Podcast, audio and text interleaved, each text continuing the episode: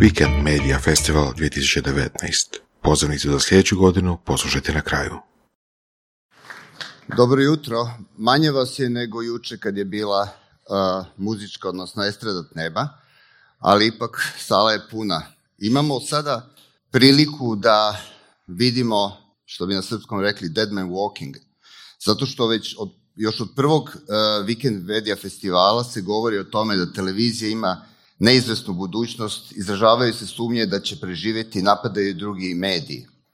Ali gledaj, unatoč tome, televizija se ne predaje i dalje opstaje, mijenja se, čak i raste.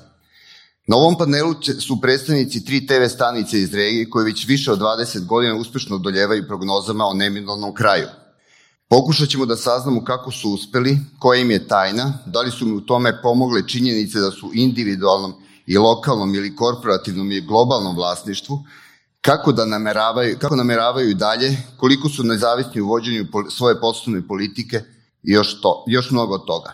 Ja bih pozvao gospodina Željka Mitrovića, gospodina Pavela Vrabeca i gospodina Dražena uh, Mrvića da dođu na scenu i da pokušaju da nam kažu gdje ćemo, da ćemo ih i dalje gledati na ovim mjestima. Dobro jutro. Prvo pitanje za najstarijeg među vama po stažu, mislim, pošto Željko, ti si pre dva dana proslavio dvadeset peti rođendan. Možda si malo... Tačno, tamo sam htio da te prepravim, pošto si rekao najstariji, ovdje si, ja mislim, ti najstariji. Pa... Nije te. Pavel. Hvala. Pa onda po redu sve kako ide, ali tačno, mi smo najstarija televizija u regionu, rekao bih na ovim našim jugo... ex-jugoslovenskim prostorima ili na prostorima Balkana, kako god hoćeš. Formirali smo se devedeset četvrte godine i tačno juče smo proslavili dvadeset peti rođendan. Bilo je veselo.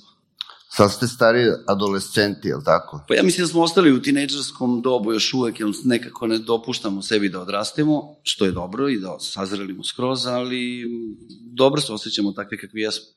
Drago mi je. Pavel, zli jezici kažu da je lako voditi...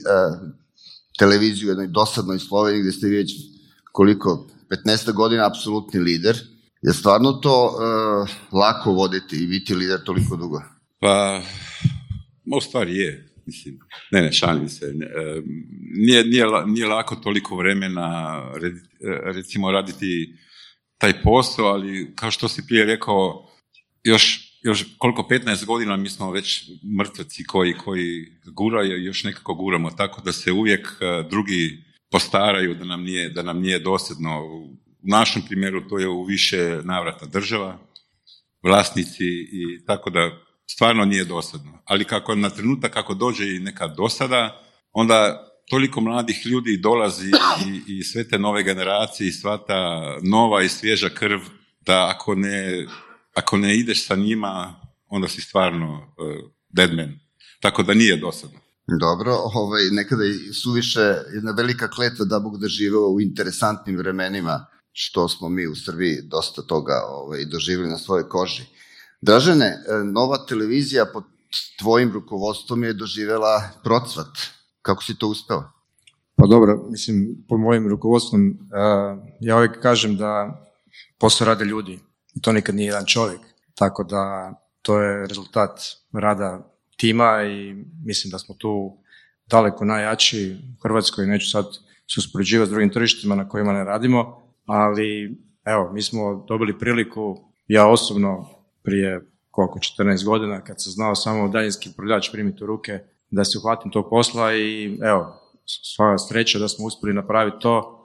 Relativno brzo postati broj jedan u Hrvatskoj i evo već deset godina smo na toj poziciji. Dražen, si ti čuo što nam je rekao? Dead Man Walking, mrtvaci. Čovječe, deset godina, ravno deset godina na ovom festivalu a, sahranjuje... Sahranjujemo vas. Apsolutno, to je najduža sahrana, ili što bi rekli moji prijatelji iz Sarajeva, dženaza. Deset godina nas sahranjujete, a mi evo, tačno posle deset godina udvostručili smo svoje revenue, udvostručili svoje profite, nikad nam bolje nije išlo. Znači, to je jedan, jedan potpuno fenomen i ja počeo sam polako, ali sigurno da uživam u ovoj sahrani. Verujem. Ako može da nestaje uopšte, da nastavi u tom pravcu, jer ona je fenomenalna.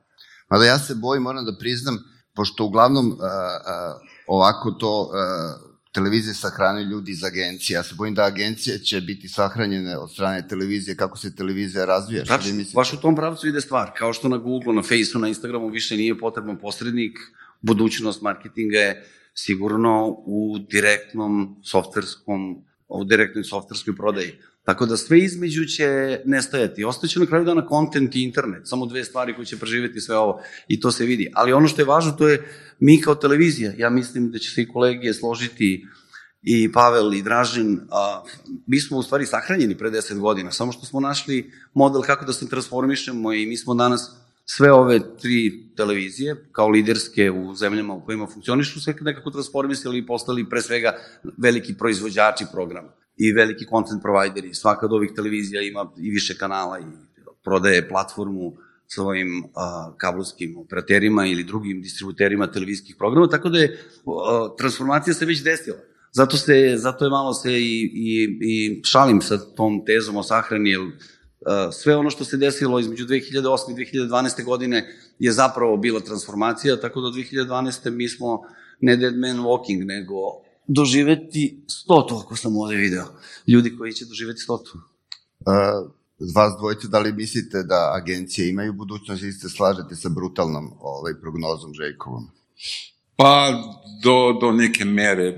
Imaju budućnost, ali ne kakve su i, i kakve su sada i, i recimo da je sad, da im je glavni dio uh, ili recimo glavni prihod ili glavni dobit koliko uspešno se mogu sa, sa medijom dogovoriti ili uspješno ili neuspješno. Mislim da taj dio, taj dio će agencijama godinama ba godinama nestati, tako da će agencija stvarno će biti ona prava agencija što treba da bude kreativnost, kreativna agencija. Ali media part i ovaj računovodski dio, mislim da im polako odlaze.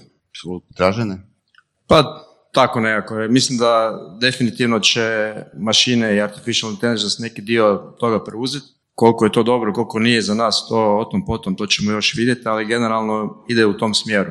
Agencije će i dalje zadržati sigurno svoj kreativan dio, to neće tako brzo se desiti da će umjetna inteligencija preuzeti. Za sam media buying, velim, djelomično će mašine preuzeti, možda u nekom manjem segmentu će još uvijek ostati agencija. Jel, to imam ja do, dve, dve vesti, imam lošu i dobru vest. Loše je što će i nestati moj posao, dobro je zbog godina što što neću doživjeti, jel tako? Da. Dobro, hvala. Ali nije rekao niko da će nestati, nestaće baš ovaj, neko od vas dvojice rekao, da agencijski posao će nestati u tom knjigovodstvenom smislu, u tom smislu medija planiranja i pošto neće više biti potrebno. Već, već sada postoje softveri, a, evo mi upravo implementiramo jedan kome svaki klijent samostalno može da napravi svoj media plan i da uploaduje kontent koji hoće da emituje, zapravo advertising koji hoće da emituje, tako da ne, ne, već takvi, uh, so, takvi softveri i takvi modeli postoje. Ali u kre, ako se budu transformisale agencije, zapravo sve ono što se nalazi između kontenta i, i, i, i distribucije, zapravo interneta, ako budu se transformisale u velike i značajne content provajdere, zapravo content proizvođače, tada će imati veliku šansu, zato što je glad za kontentno sve veće i veće, i bit će sve veće i veće. Ja primećujem po tome, uh, pre, izvrsno, pre dosta godina, u stvari, mi ljudi iz agencije smo bili vrlo uvaženi kod televizije. Ja sam svake godine dobio ovaj, novogodišnje poklone, ovaj, dobio sam i moja deca, isto tako razne karte za razno razne te događaje. Sada uh, primećujem da smo sve više negde na uh, nivou poreskih službi ovaj, po omiljenosti. E sada, činjenica jeste da, kad ste počinjali, ovaj, bili smo uvaženi zato što smo vam donosili skoro sto posto prihoda. Sada se to promenilo. Ovaj, interesujemo po zemljama, znači po stanicama, koliko smo sada mi procentualno, koliko možete da kažete, što nije poslovna tajna, ovaj, značajni za vaš revenju. Pa, I koji su ti o, novi, novi izvori revenue? Apsolutno, o, rekao si ispravno, skoro sto posto je bio pre desetak, petnaest godina, a u strukturi prihoda sto posto je učestvovao advertising. Sada se kod nas, ne znam, kod kolega, pretpostavljam da je a, u Sloveniji slična situacija, kod Dražena ne znam, ali mislim da i on se razvija velikom brzinom u tom pravcu. Kod nas se svelo na otprilike sto miliona a, evra koliko imamo revenue ni trideset posto više ne predstavlja advertising. Sve ostalo je produkcija i prodaja programa. Tako da, da smo ostali da živimo samo od advertisinga, zapravo da je to bila nekakva poslovna politika i poslovna filozofija, sigurno da ne bi mogli da preživimo, zato što su troškovi oko pedeset miliona našeg sistema, tako da ne bi bilo prosto dovoljno. Tako da ta transformacija je ono o čemu sam malo pregovorio, a ja sam na to posebno ponosan zato što smo mi sagradili definitivno sada i zvanično najveći produkcijni centar u Evropi televizijski. Ima filmskih koji su veći nekoliko, ali u televizijskom smislu to je ubedljivo najveći televizijski kapacitet u Evropi sa preko trideset studija i sa preko hiljadu zaposlenih, što je infrastruktura koja omogućava jeftinu i brzu proizvodnju kontenta, a s druge strane smanjuje rizik. To jeste jedna od naših tajni, zato što i kada pogrešimo nemamo velikih problema da projekat zatvorimo i otvorimo odmah novi projekat, zato što imamo kompletnu infrastrukturu, tako da su rizici smanjeni i troškovi uvek fiksni. Tako da je to jedna od velikih prednosti kada se uz ambicije da se bavite kontentom razvije infrastruktura koja omogućava da taj kontent proizvedete po relativno jeftinim cenama. A kako je u Hrvatskoj i Sloveniji? Koliko je učešće? Mene pitaš ili? Možeš, pošto znaš te. Dobro, znači, kod nas nije, ja bih rekao da ovo što Željko priča je svjetski kuriozitet, da trideset posto imaš advertisinga, ako je to sve zbrojeno u smislu televizijskog biznisa. Kod nas to nije tako, znači mi smo tu negdje na dvadeset posto da imamo uh, ostalih prihoda u odnosu na, na televizijski advertising. A, naravno da je uh, složenost situacije i fragmentacija tržišta nas tjera na to da moramo uh, neke nove uh, prihodovne streamove uh, ostvarivati. Uh, u ovom slučaju to to, uh, a slažem se sa Željkom, mislim da s obzirom na tu fragmentaciju i s obzirom na, na smjer u kojem ide naš biznis, da će kontent i sadržaj biti jedan od ključnih pokretača nekakvih novih e, prihoda i u tom kontekstu očekujem i, i, i s naše strane i s tra, strane grupe da ćemo a, dodatni akcent staviti na, na a, produkciju dodatnog sadržaja koji će onda biti što eksploatiran kroz vlastite distributivne kanale, što u smislu prodaje za druge tržište. A u Sloveniji? A, ovako, otprilike je za prošlu godinu a, sedamdeset posto je od advertisinga i trideset posto je od ost, ostalih, um, ostalih prihoda. Tu u glavnom mjeri tu su uh, od, odmjena od kabelskih operatera, ne znam kako, od, odmjena od uh, kabelskih operatera. Cable fee. Carriage fee. Carriage fee, da. Mislim, trudim se pričati na engleskom. uh, uh,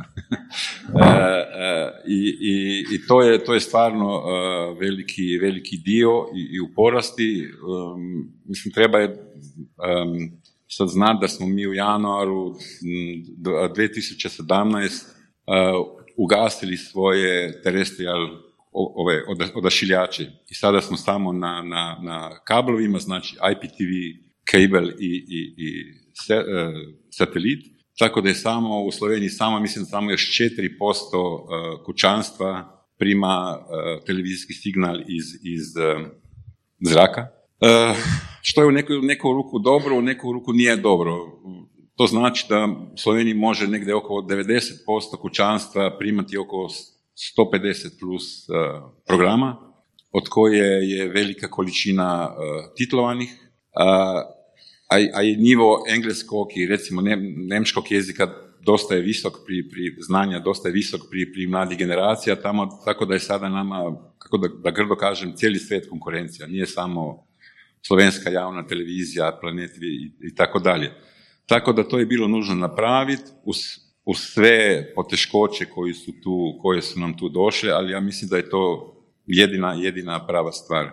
Um, imamo jedan servis koji se zove Vojo, koga imamo već deset godina i to je S V O D, znači uh, na, na, naručnina.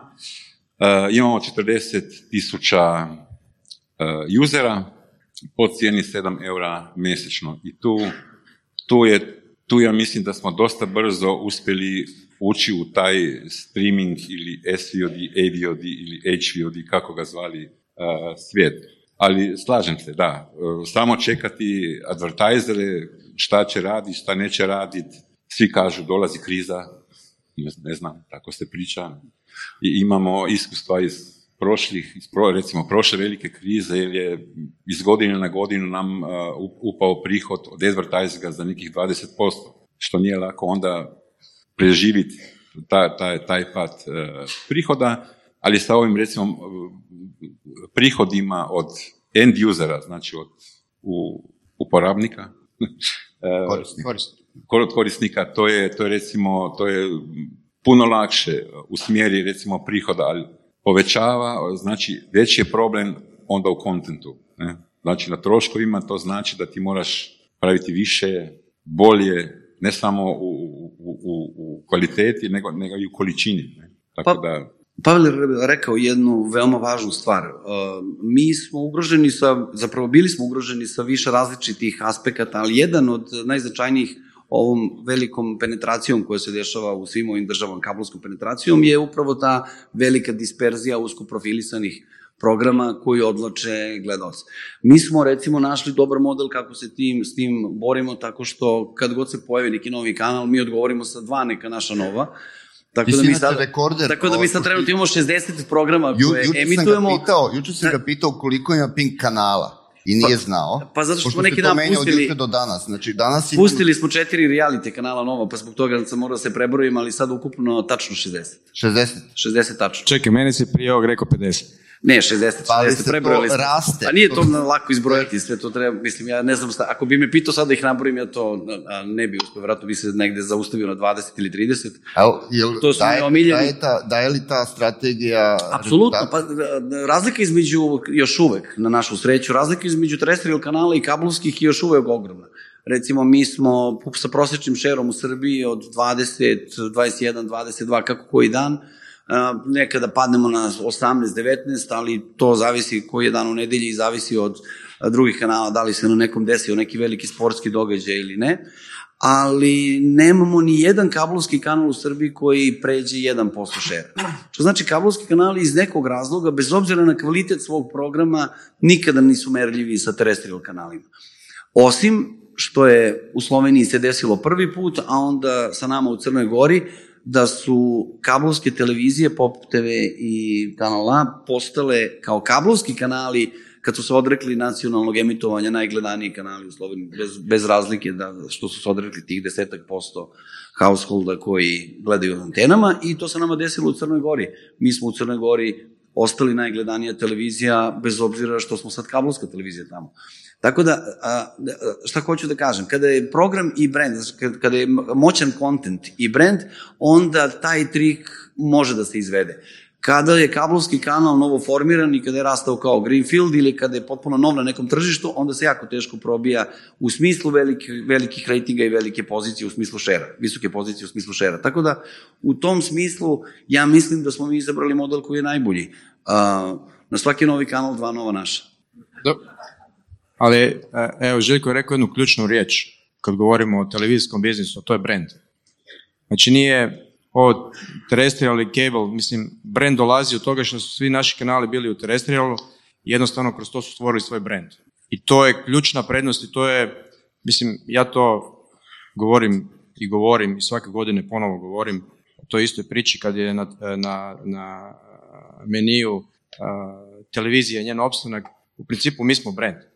I jednostavno uz dobar kontent, to je razlog zašto nas ljudi gledaju. Svi ovi drugi koji dolaze i ti kabelski kanali, mislim slična situacija u Sloveniji, u Hrvatskoj, pa i na drugim tržištima, uh, jednostavno oni, tih sto kanala može imati zajedno dvadeset posto gledanosti, ali ne može imati više.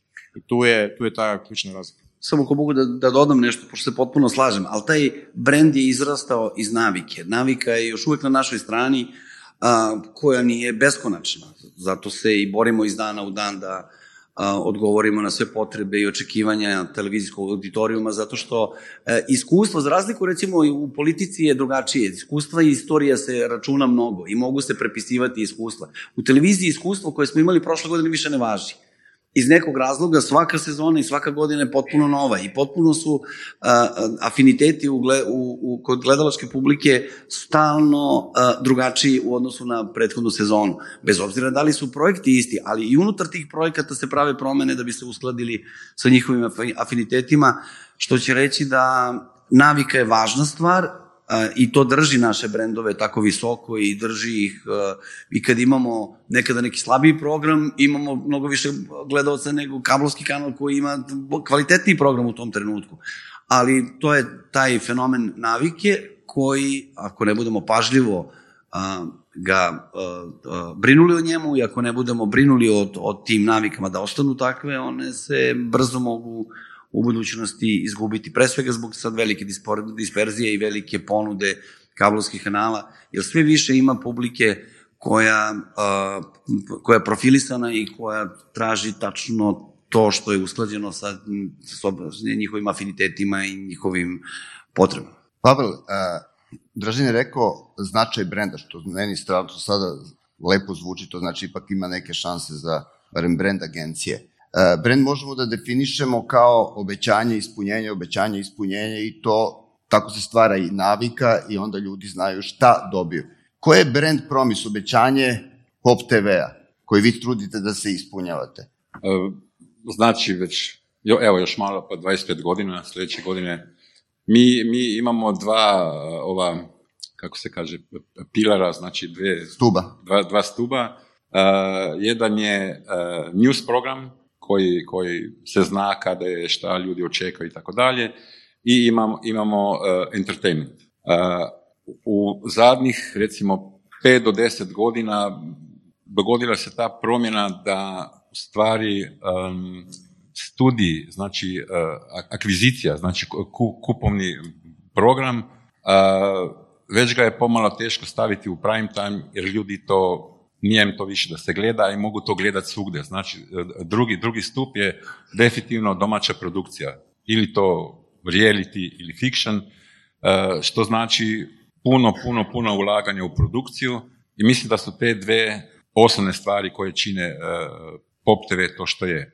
Sa drugim malim kanalima, kao što je kanal, a recimo pokušavamo ga profilirati više muški, sportski, a sa ostala tri kanala imamo i dječji, Oto, Brio i Kino. Tako da poskušamo pokriti, pokušamo pokriti sve, sve potrebe naših gledaoca, ali stvarno, isto da se ne ponavljam, to je to, brand je to. I ljudi treba da veruju u brand i održavanje te vjere i, i zaupanja u brand puno košta. Dražen, kod vas, koji je brand promis?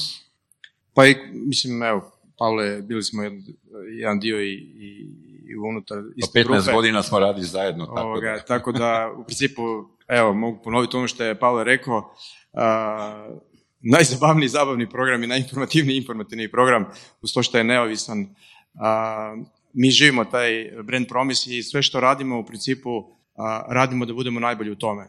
I uh, sva sreća, u tome jesmo najbolji. Ako govorimo o informativnom programu, imamo uh, najgledaniji i utjecajniji informativni program Uh, u državi, uh, apsolutno nezavisan od bilo kakvih pritisaka. Imamo najbolju i, i, i najutjecajniju istraživačku emisiju Provjereno. Kad govorimo o, o, o zabavnom programu, uh, govorimo o, o, o fikšnu, odnosno o serijskom programu, gdje smo sa prvom serijom Najbolje godine dvije tisuće devete uh, postali broj jedan u Hrvatskoj i evo, već deset godina produciramo najgledanije serije u Hrvatskoj bez premca. Izvozimo te serije u, u, u ostale zemlje, kako unutar regije, tako u nekim slučajevima i do Bliskog istoka. Ne znam, na, Larin izvor smo prodali četrdeset zemalja, kod Puklo da Puklo dvadeset pet zemalja. A, tu imamo isto a, zabavni program, u tomu smo najjači. Evo, vidjeli ste najavu za a, šestu sezonu Supertalenta, koji je prošle godine imao pedeset posto šera. Znači, to je naš brand promis i evo, gledatelji nam se vraćaju iz sezone u sezonu. Ono što je Željko rekao je istina. Znači, svake godine je neka nova utakmica, ali svake godine je očekivanje gledatelja da će mi ponuditi D seriju, D show i evo, hvala Bogu, mi to uspijamo. A Željko? Brand promise, fiction, isključivo fiction, zato što o, mi smo se već uspostavili i ova dva stuba o kojima je Pavel govorio, mislim da je kod Dražena slično, informativa i zabavni program, kod nas su sad svedeni... Ne, ne govorimo o planovima, ne četvrte. Govorimo brand promise, šta brand ne, ne, brand, brand, brand, brand promise je fiction kao ob, obeležje sljedeće epohe. To je a, zato što i jedan i drugi, a, čini mi se, jedna i druga glavna kategorija će se spuštati u odnosu na fiction koji Uh, koji je bio, za koji smo mi uskratili a, gledalačku publiku punih deset godina, nisu imali prilike da je gledaju dobre kvalitetne programe, a sada snimamo osam serija jednovremeno. To je, rekao bih, jedan a, fenomenalan rezultat, zato što je to petsto sati programa godišnje proizvesti sopstvenog produkcija. Mislim da se to može meriti sa najrazvijenijim, recimo, latinoameričkim industrijama igranog programa ili turskim industrijama igranog programa i mislim da je to stvarno veliki fenomen. Ali ako budemo uspeli, zbog čega ovo govorim? Zato što tu postoji puno problema. Mi u ovoj eri realitija, gde su predugo trajali, trajali realitije... Ne, ali mogu da te samo prekinem, pošto to je ono razvoj budućnosti, to je ovo što sad ulažete, to su stvarno, to je kreiranje kontenta, što će biti posebna tema. Ono što bih hteo da uh, odgovoriš, to si, to si mi ti sam rekao, da se Pink često doživljava kao uh, program koji ima dva realitija. Jedan je Zadruga, drugi je Vučić.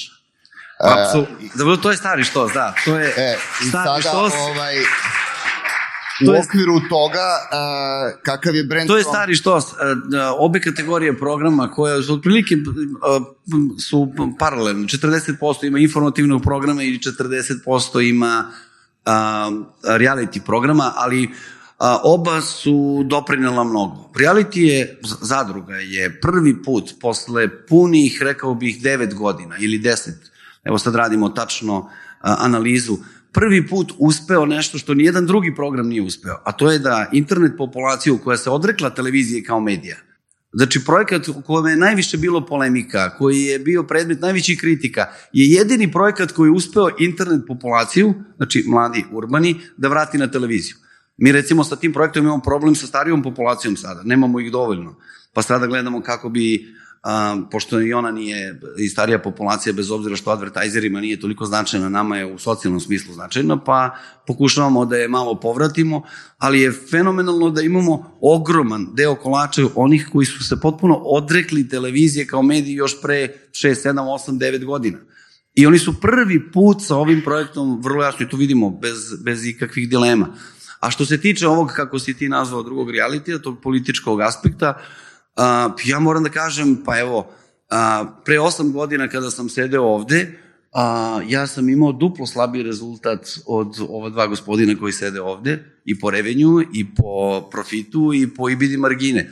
Mi sada sa tim informativnim programom, koji poprilično po, je zastupljen u našem programu, i mi jesmo profilista na televiziji u političkom smislu, a provladin smo mediji u tom nekom političkom smislu, što ja radim vrlo namerno, a to što radim vrlo namerno se je rezultiralo tako što je tržište danas duplo poraslo u Srbiji, potrošačka moć duplo porasla u Srbiji, a, naši rezultati rekordni, a, plate a, veće, a, evo, polako se približavamo Hrvatskoj, koliko razumem, ovog meseca ćemo prestići Crnu Goru, a, što suštinski znači da radimo nekakvu dobru stvar.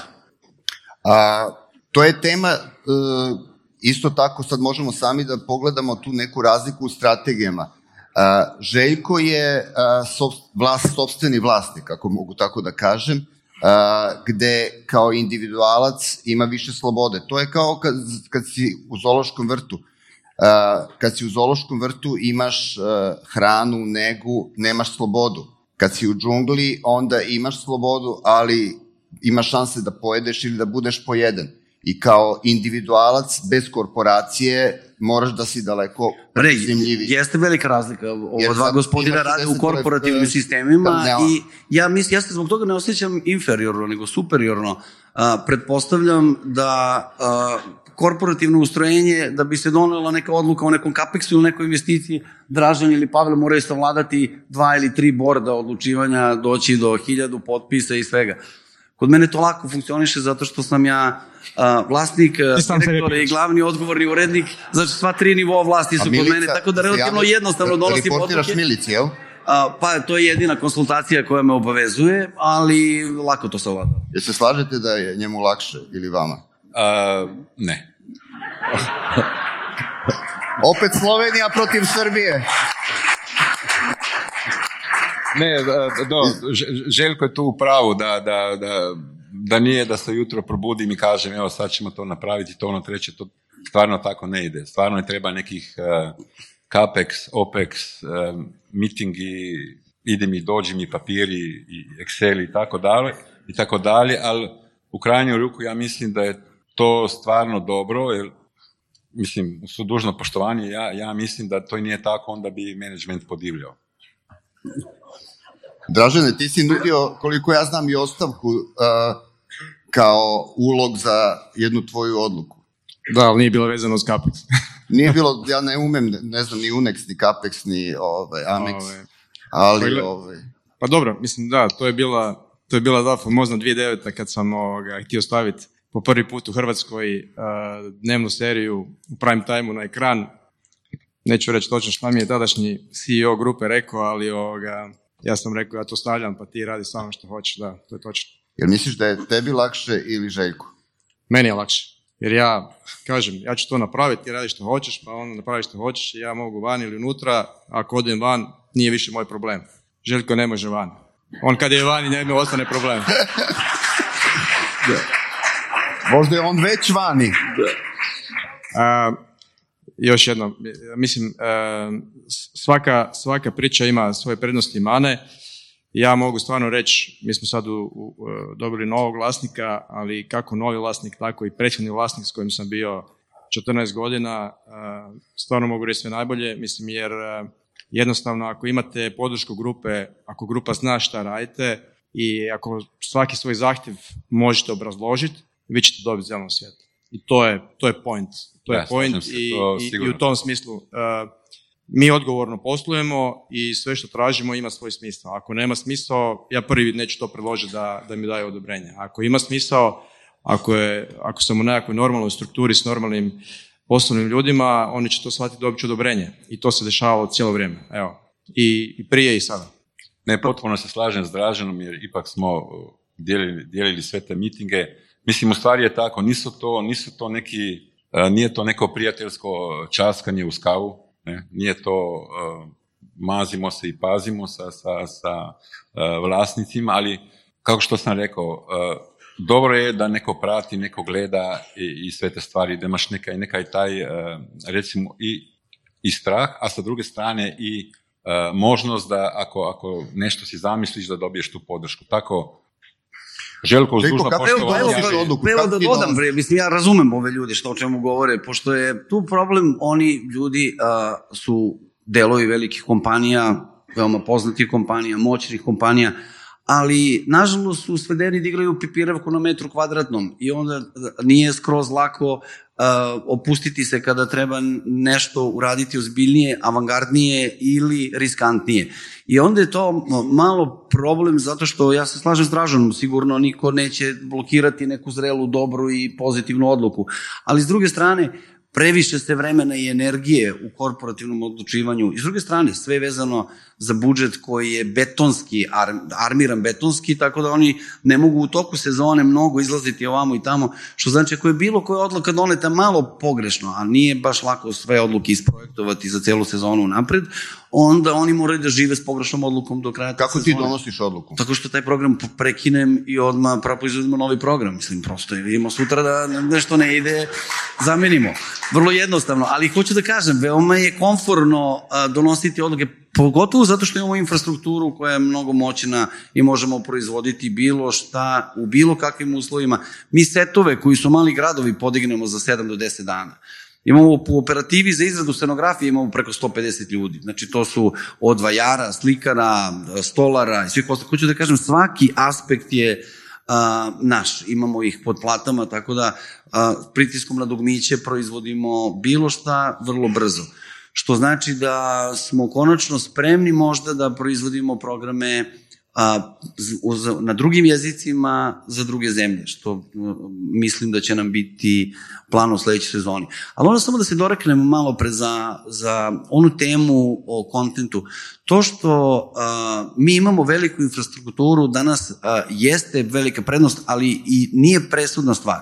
Evo mi sada razvijamo na nekim enđinima, recimo na Unrealu, koji je enđin za igrice, razvijamo V R sistem koji će u četiri ka rezoluciji sa investicijom od par hiljada evra davati rezultat kao da imate pravi virtualni studio u četiri ka rezoluciji koji daje nenormalan filmski rezultat skoro.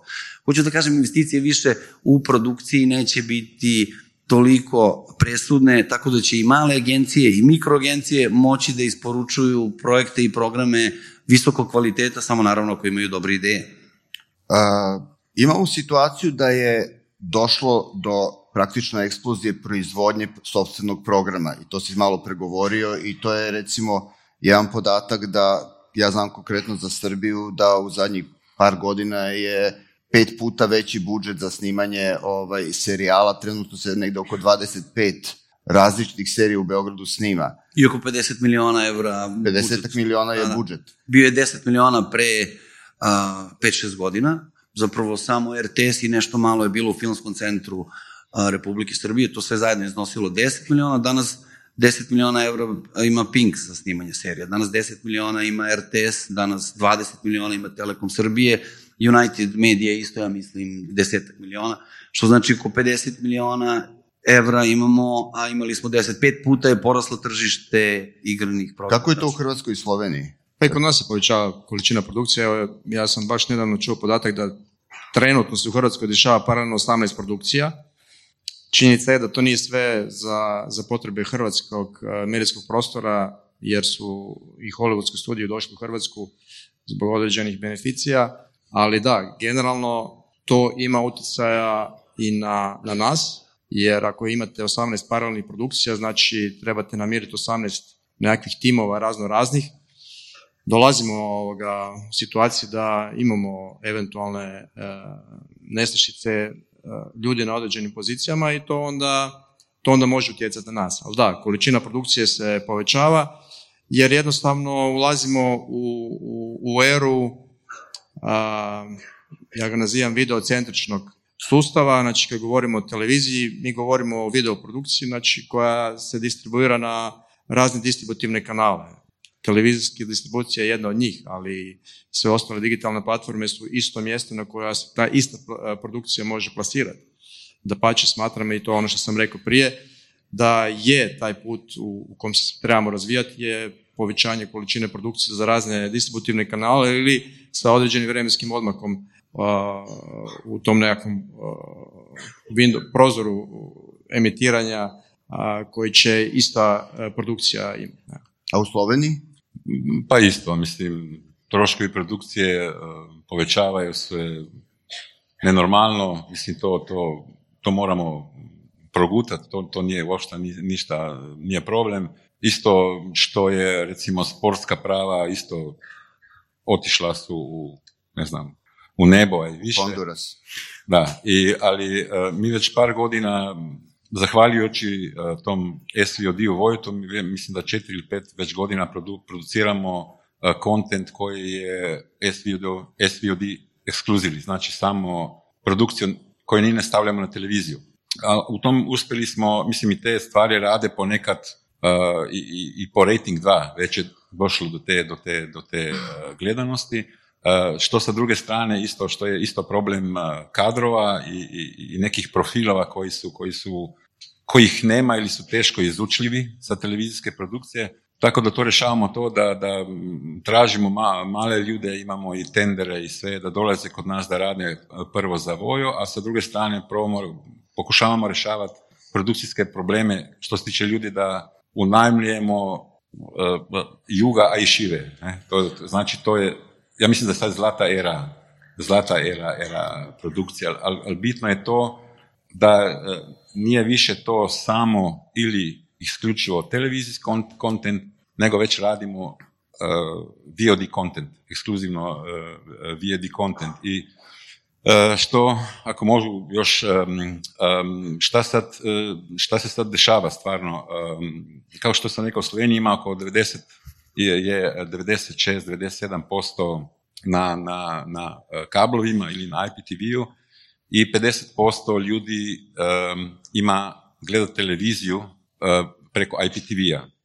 I P T V je vrlo rak za, za razno razne kombinacije i uh, sve više i više se pojavljuje time shift. Znači, ljudi gledaju sa, sa, sa zamikom, ne? Uh, tako da trenutačno to nama predstavlja uh, veliki problem, vjerojatno će, će se uh, i, i u drugim državama to dogoditi. Ja, svima, svima je. E, to je, to je stvarno problem, ali um, to rešavamo, ali pa uspijemo rešavati sa, sa researchom, da tako kažem, jer uh, research još ne prati tako brzo gde sve ljudi na kak, i na koji način gledaju uh, televizijske vsebine koje ni, ni bitno da su na televiziji, mogu biti na bilo kojem, uh, kojem uh, devajsu. Tada to trenutačno se to uh, rješava, um, recimo nekim, nekim, neki između rešitva, ali ja mislim za godinu, dve ili tri mi mora, moramo dobiti research koji uh, obuzima svo mjerjenje do YouTube-a, do svih streamingova, Hulu, Netflix, Amazon, šta ti ja znam, uh, da se to, da se, da se stvarno te naše, da možemo mi to i monetizirati. Tako da to je recimo sad naš glavni problem. Evo, ja imam jedan predlog za Pavela, pošto uh, Pavel je malo govorio različito od mene u smislu problema sa produkcijom uh, i koliko sam razumeo, napomenuo je uh, da su cene sve veće i veće u produkcijnom smislu. Kod nas su sve manje. Da, da. I da je sve veći problem i sa kadrovima.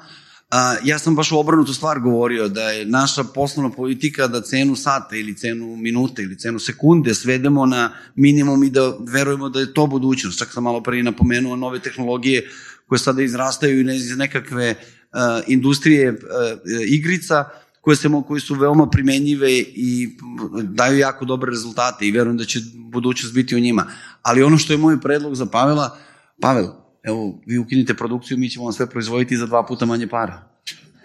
Ajde, dogovoreno. Znači, sterija u slovenskom jeziku. Ma možda i na dobac. Apsolutno. Sve može. Ti, ti biraš, kod njega dođeš i onda biraš gumbić koji ćeš jezik. Apsolutno. Koji... Pa to planira da se pravi, jel tako, tako zadruga koja će tako, biti dvadeset... ujedinjena evropska zadruga, jel? Tako, to je zapravo novi kablovski kanal koji bi trebao da se emituje u dvadeset zemalja sa četrdeset takmičara i svake zemlje po dve sa, ajde kažem, minimalnim i nacionalnim tim rivalitetima i polarizacijama, i taj kabel bi bio možda i jedinstven zato što bi real, uh, uh, titlovanje uh, se de- dešavalo u real time. Tako da razvijamo sada Uh, i text to speech i speech to text, ali na način što bi u zemljama u kojima mora sinhronizovati bilo sinhronizovano, u zemljama u kojima je titl bio bi u real time-u, tako da bi to bio pionirski projekat gde bi imali, taj projekat inače zove tada zadruga, nego se zove community, a mi bi sledeću sezonu imali nove reality. Imam londonske partnere s kojima razgovaramo, ove godine ćemo u Kanu nastaviti te razgovore, ako bude sve kako treba, mislim da se može pojaviti i u ovim zemljama u kojima, u kojima govorimo, u ex-jugoslovenskim, a, može se desiti da se pojavi novi kabel a, koji dvadeset četiri sata ima reality, on će izvorno biti, to, zvučno će, a u audio smislu će biti na engleskom jeziku, ali a, će svaka zemlja dobijati titl u real time.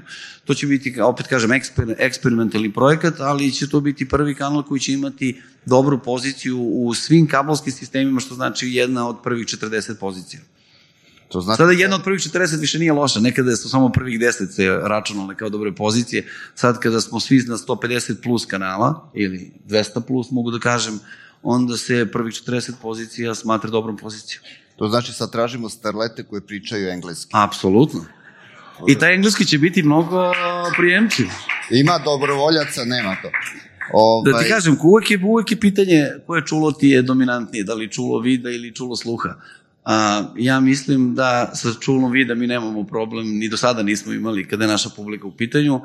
Ponekad sa sluhom, poneki, neka diskusija ili dilema postoji, ali ovo čulo prvo je mnogo dominantnije i u njega sam siguran.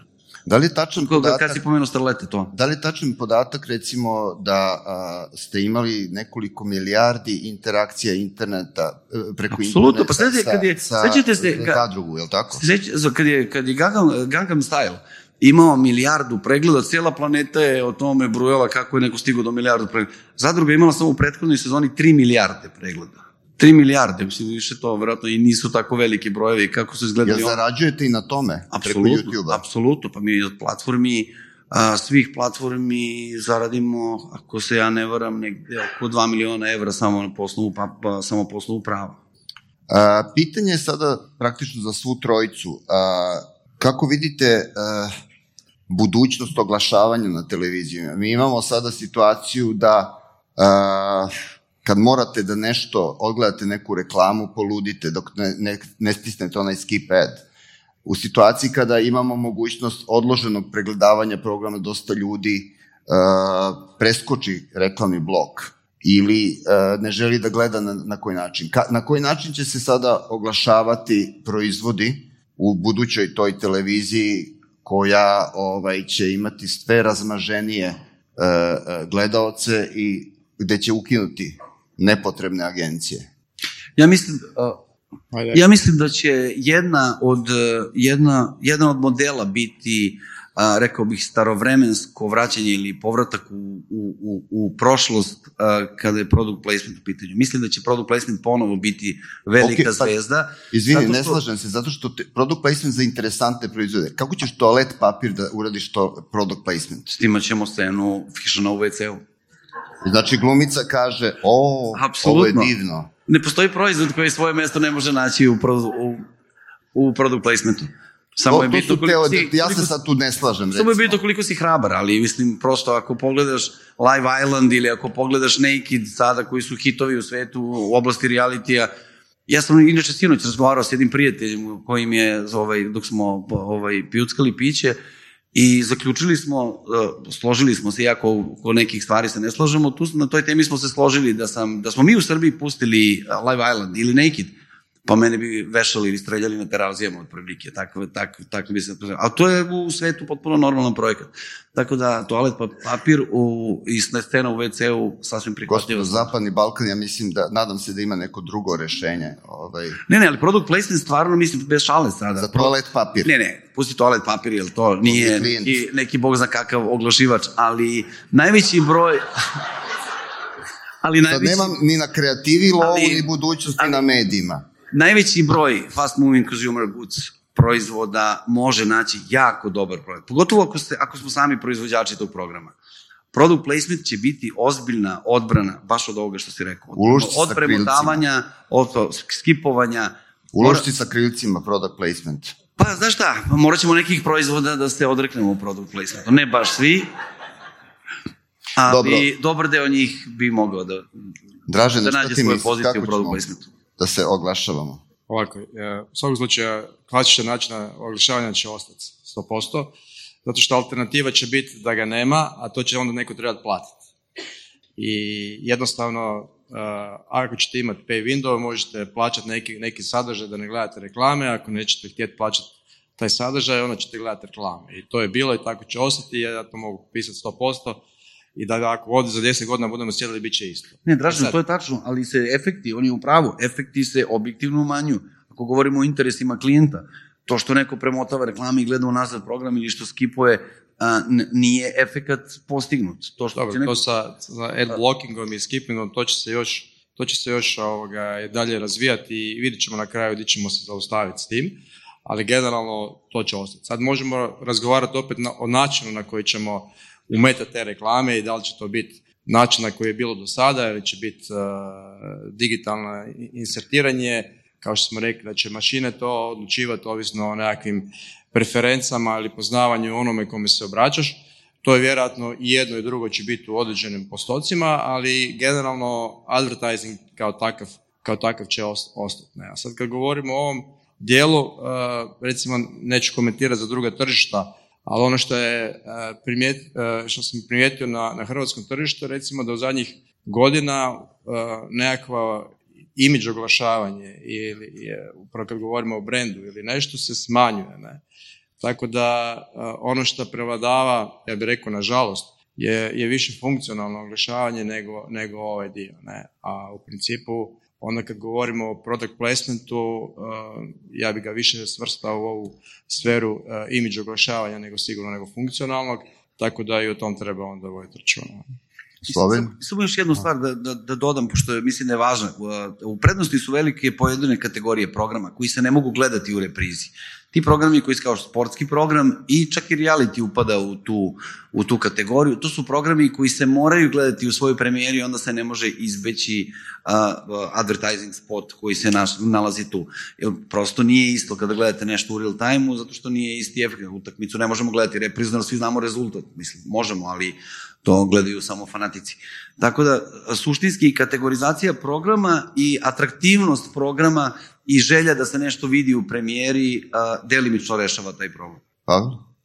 E, sad da, slaže se u neku ruku sa kako zvali product placement, content involvement, šta ja znam kako to bilo, to je recimo nekako, nekako malo rješuje stvar, malo rješuje i stvar da što se tiče skipovanja, verovatno ćeš imati odabir ili platiš sad recimo Plati pa pet euro, pet euro pa nemaš oglasa ili plata, platiš tri eura pa može skipovat oglase ili plataš euro i po, a ne može skipovat. To sigurno, sigurno u, neku, u, neku, u, neku, u neku ruku će doći uh, do, do tamo, ali to da ja imam odgovor na to pitanje, ja mislim da je to pitanje za više stotinu milijarda. Slažem se. Planetarno pitanje. Slažem se, ja nemam, čak ni ja nemam odgovor. Ovaj, e sada, pitanje je, o, sad, de, gde ide ovaj svet? Gde ide ovaj, sve te stvari? Gde se razvija?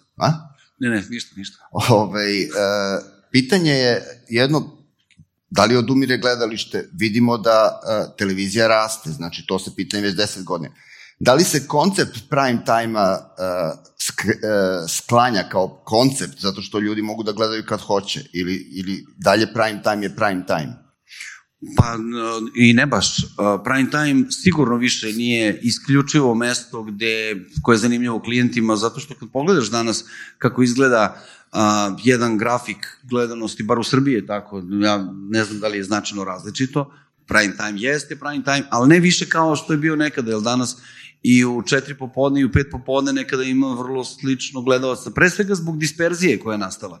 I sada je velika ponuda, tako da su nacionalni kanali zadržali veliku prednost u odnosu na sve ostale kanale i u ostalim delovima dana, tako da se ta razlika nekada a, a, više primeti u drugim delovima dana nego u prime time. Što u prevodu znači da su nama sada termini od šest ujutru do dva noću skoro podjednako značajni. Jer se desi da recimo u, u dva sata popodne imamo uh, rejtinge koji su četiri, pet, šest, a prime time ima sedam, osam, devet ili deset. Hoću da kažem, nisu t- tako velike razlike. Nekada je to bilo jedan prema petnaest, pre samo deseta godina. Sada to stvarno nisu tolike razlike i mislim da je sa aspekta nekog ko racionalno uh, sagledava svoju potrošnju svog budžeta i ko hoće da napravi neku optimizaciju, uh, kvalitetnije raspodeliti danas svoj media plan po celom danu nego samo u prime time-u, bez obzira na, bez obzira na uh, sve aspekte koje ćemo izvući iz matematike, što znači bit će veći i reach, bit će uh, isti G R P-a ostvaren, a mislim da će to se desiti za manje novca nego da je samo prime time. Dražene? Pa što se Hrvatske tiče, to nije takav slučaj, znači, ajmo reći da je ta krivulja gledanosti i dalje ima isti oblik. Znači, prime time ima značajno veće rejtinge od ostatka dana, odnosno oblik krivulje nije promijenjen u odnosu na ono što je bilo prije deset godina. Ne? Slovenija? Pa, isto. Više manje isto to. Prime time još uvijek je prime time, tamo stavljamo sve, mislim, i sa rejtingzima ide i uložak u taj program, znači prime time je još uvijek onaj u, koje, u kojeg puno, po, moj, po mom mišljenju, previše ulažemo, ali to je to. Al, al šta je pravi, um, recimo pravi, prava smetana tog prime time-a i što sve više uh, ove, ove lider ili glavne televizije, što će to biti? Ja mislim da će to biti, uh, i u stvari to već je najbolji marketinški kanal, ne za, samo za oglašivače uh, i spotove, ali za naše servise, znači za, za, za stvari koje mi radimo ili što, bilo S V O D ili druge programe. Tako, kod nas prime time još uvijek je tata mata. Dobro, su drugačije navike, drugačiji, drugačija podneblja, drugačiji mentaliteti. Evo, mi smo pre tri dana imali situaciju da smo u jedan i trideset noću, znači posle polnoći, imali više gledaoca u Zadruzi nego što Slovenija ima stanovnika. Tako da nije, a, nisu nam... Hoću, možda su i duplo trudni, tako da... Pa, ali to je tačno, tačan podatak. Vrlo precizan podatak. Imali smo skoro dva miliona gledalaca u sred noći, to nije normalno bilo. Bilo je neka veća malo... Srbija ne spava. Srbija ne spava, to je to. Ona se samo odmara nekada. E, pitanje jedno, sad se privodimo kraju, ali e, juče na ovom panelu koji je bio dosta posećen, ovaj, jedan od novih muzičkih zvezda, uh, Rasta se zove, je zvezda na YouTubeu koji stotine miliona pregleda ima, je rekao, meni televizija ne treba. Tonči Huljić, kao predstavnik starije generacije, je kukao da u Hrvatskoj uh, televizija ne podržava muziku. E sada, mi imamo opet tu neku generaciju koja ili nema televiziju, televizor se klasičan, ili ne gleda televizor, klinci koji gledaju YouTube, koji gledaju sasvim druge neke kanale. Kako se izboriti sa tom generacijom, odnosno sa gubljenjem navike gledanja televizije? Jer navika je strašno bitna stvar za gledanje televizije. Evo ja sam malo pre to rekao. Mi smo uspeli sa jednim projektom posle dugog niza godina da vratimo internet populaciju na televiziju. Ali samo da te vrati malo da se setimo kako se stvar desila istorijski. A, mi smo se, televizije su se odrekle muzike, a ne muzika televizije. To je bio redosled. Zapravo, mi smo negde pre sedam osam, mi smo nastali kao muzička televizija, tamo devedeset četvrte godine, a danas nemamo ni minut muzičkog programa. Prosto, muzički program više nije program koji dovlači bilo koga na ekran i morali bi da se pakuju u nekakve talent šove ili nekakve slične formate ili te slične forme da bi imali nekakve gledaoce. Inače, sam muzički program po sebi više ne dovlači nikoga, niti bilo koga više zanima. Ne govorimo o internet populaciji, govorimo o ukupnoj populaciji. A, Kao rezultat toga ljudi su počeli da traže alternativu na internetu, zapravo pre svega na YouTube-u, što je bilo i logično. Što će reći sledeću stvar, da smo mi, da mi nismo odustali od toga, pitanje je da li bi se baš ovako raslojilo kao nožem presečeno uh, internet i televizijska populacija kada je muzika u pitanju. Uh, tako da mi smo svesno to uradili i dobro je što je tako, zato što muzika više ne zavređuje mnogo televizijske pažnje i to je nažalost istina. Popevke. Šta? U Sloveniji, u Hrvatskoj, kako je to? Jesi to tako? E, dobro, možda samo jedno, dve rečenice, rečenice prije. Um, u, u, u Engleskoj postoji, postoji takozvani barb, to je Broadcaster uh, Audience Research Board. Znači, tamo su ljudi, to je kao neki G-committee, to su ljudi iz različitih uh, televizija, interneta, razno raznih servisa i oni prave um, um, ovaj research da za, sva, za sva gledanja ovako da podjednostavim. I od pro, prošle godine televizija se gledala, znači linear, živo linear te ve, gledala se dvesta minuta, streaming servisi, znači Netflix, Hulu i da, uh, bilo oko dvadeset minuta i YouTube negde oko trideset, trideset dva minuta. Znači, streaming, streamingi su u, u porastu, YouTube je u porastu, ali nije sve to koliko je, koliko je televizija u padu, jer televizija u padu možda bila za minut dva.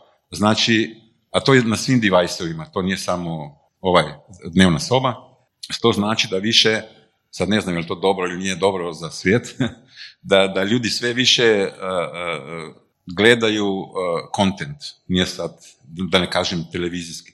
A sa druge strane, kad u istoj, u istoj toj um, researchu, isto so je po ciljnim, um, brojke su po ciljnim grupama. I što dobro pokazuje, pokazuje da klasična televizija je za uh, grupu od petnaest do dvadeset, do dvadeset pet godina zaboravi. Televizija je zaboravi, prati ih, ne znam, oko dvadeset do dvadeset posto. Kako idu grupe od dvadeset pet, trideset pet, trideset pet, četrdeset, tako dalje, sve se više povećava gledanje televizije i sve se više povećava Uh, plaćanje streaminga, što znači da kad su ljudi mladi gledaju, kradu, šta ja znam, ne znam, pirati, ali sve više kad su stariji, ponovo u velikoj mjeri se vraćaju televiziji i vraćaju se tome da ne žele da su u prekršku i žele da ono što gledaju da kupe, da, da, da ne kradu više. Pavel, da... prosti što te prekidam, imam još pet sekundi do kraja. Samo želim da vas sve pozovem da večeras to dođete ja na, žur, na, na žurku koju pravimo ovde, bit će a, a, ovo praktično mala regionalna proslava dvadeset pet godina Pinka, imat ćemo koncert električnog or, orgazma, koncert pilota i moja malenkost di džej Žeks će nastupati večeras ovde na stage-u, tako da ste svi pozvani. Ja mislim da smo prisustovali istorijskom uh, trenutku kad je Pink prvi put ispoštovao tačno vreme. Pa evo. Tako da ovaj, stvari se menjaju i ovaj, ja bih hteo da zahvalim panelistima na spremnosti i učestvovanju, a mi sami da procenimo da li ćemo se naći opet za dvadeset pet godina u ovakvom sastavu. Hoćemo. Gde ćemo pričati ovaj, o odumiranju reklamnih agencija, da ću ja biti ovaj, tu jedan od panelista kako sam preživeo ili se vidimo u nekom drugom filmu. Hvala vam i uživajte. Hvala.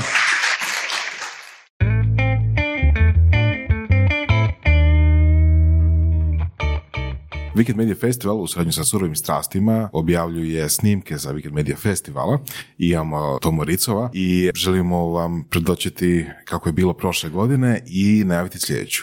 Ako možeš par rečenice reći o V M F-u prošle godine. Prošle godine po meni je bio najbolji, zapravo to se kažem za svaki ovaj sljedeći. Uvijek se još više nešto sve posloži, kad su bila stvarno odlična predavanja, prezentacije i, i sav program je bio po meni toliko savršeno napravljen da ja evo prvi put nisam imao apsolutno ni jednu kritiku. Da li se radilo o nekakvom stanju glazbene industrije u regiji gdje smo imali te od Severine do, do predavanja o, o nekakvim ono, ženama u biznisu, po meni je sve bilo top i sljedeću godinu kako sad stvari stoje bit će još ono, programa koji će zadovoljiti apsolutno sve od ljude koji žele točno naučiti nešto o najnovijem trendu u digitalnom marketingu, do toga koji ima nekakvu projekciju poslovanja u regiji, sve se može čuti. Uh, intervju sa Tomom možete poslušati u našem podcastu, u našem epizodi podcasta i vidimo se na V M F-u dvije tisuće dvadeset. Da, to će biti sada dvadeset četvrti deveti tako da evo, pozivam sve, dođite, inspirirajte se kao što sam ja zapravo inspiriran na festivalu, otvorio svoj festival.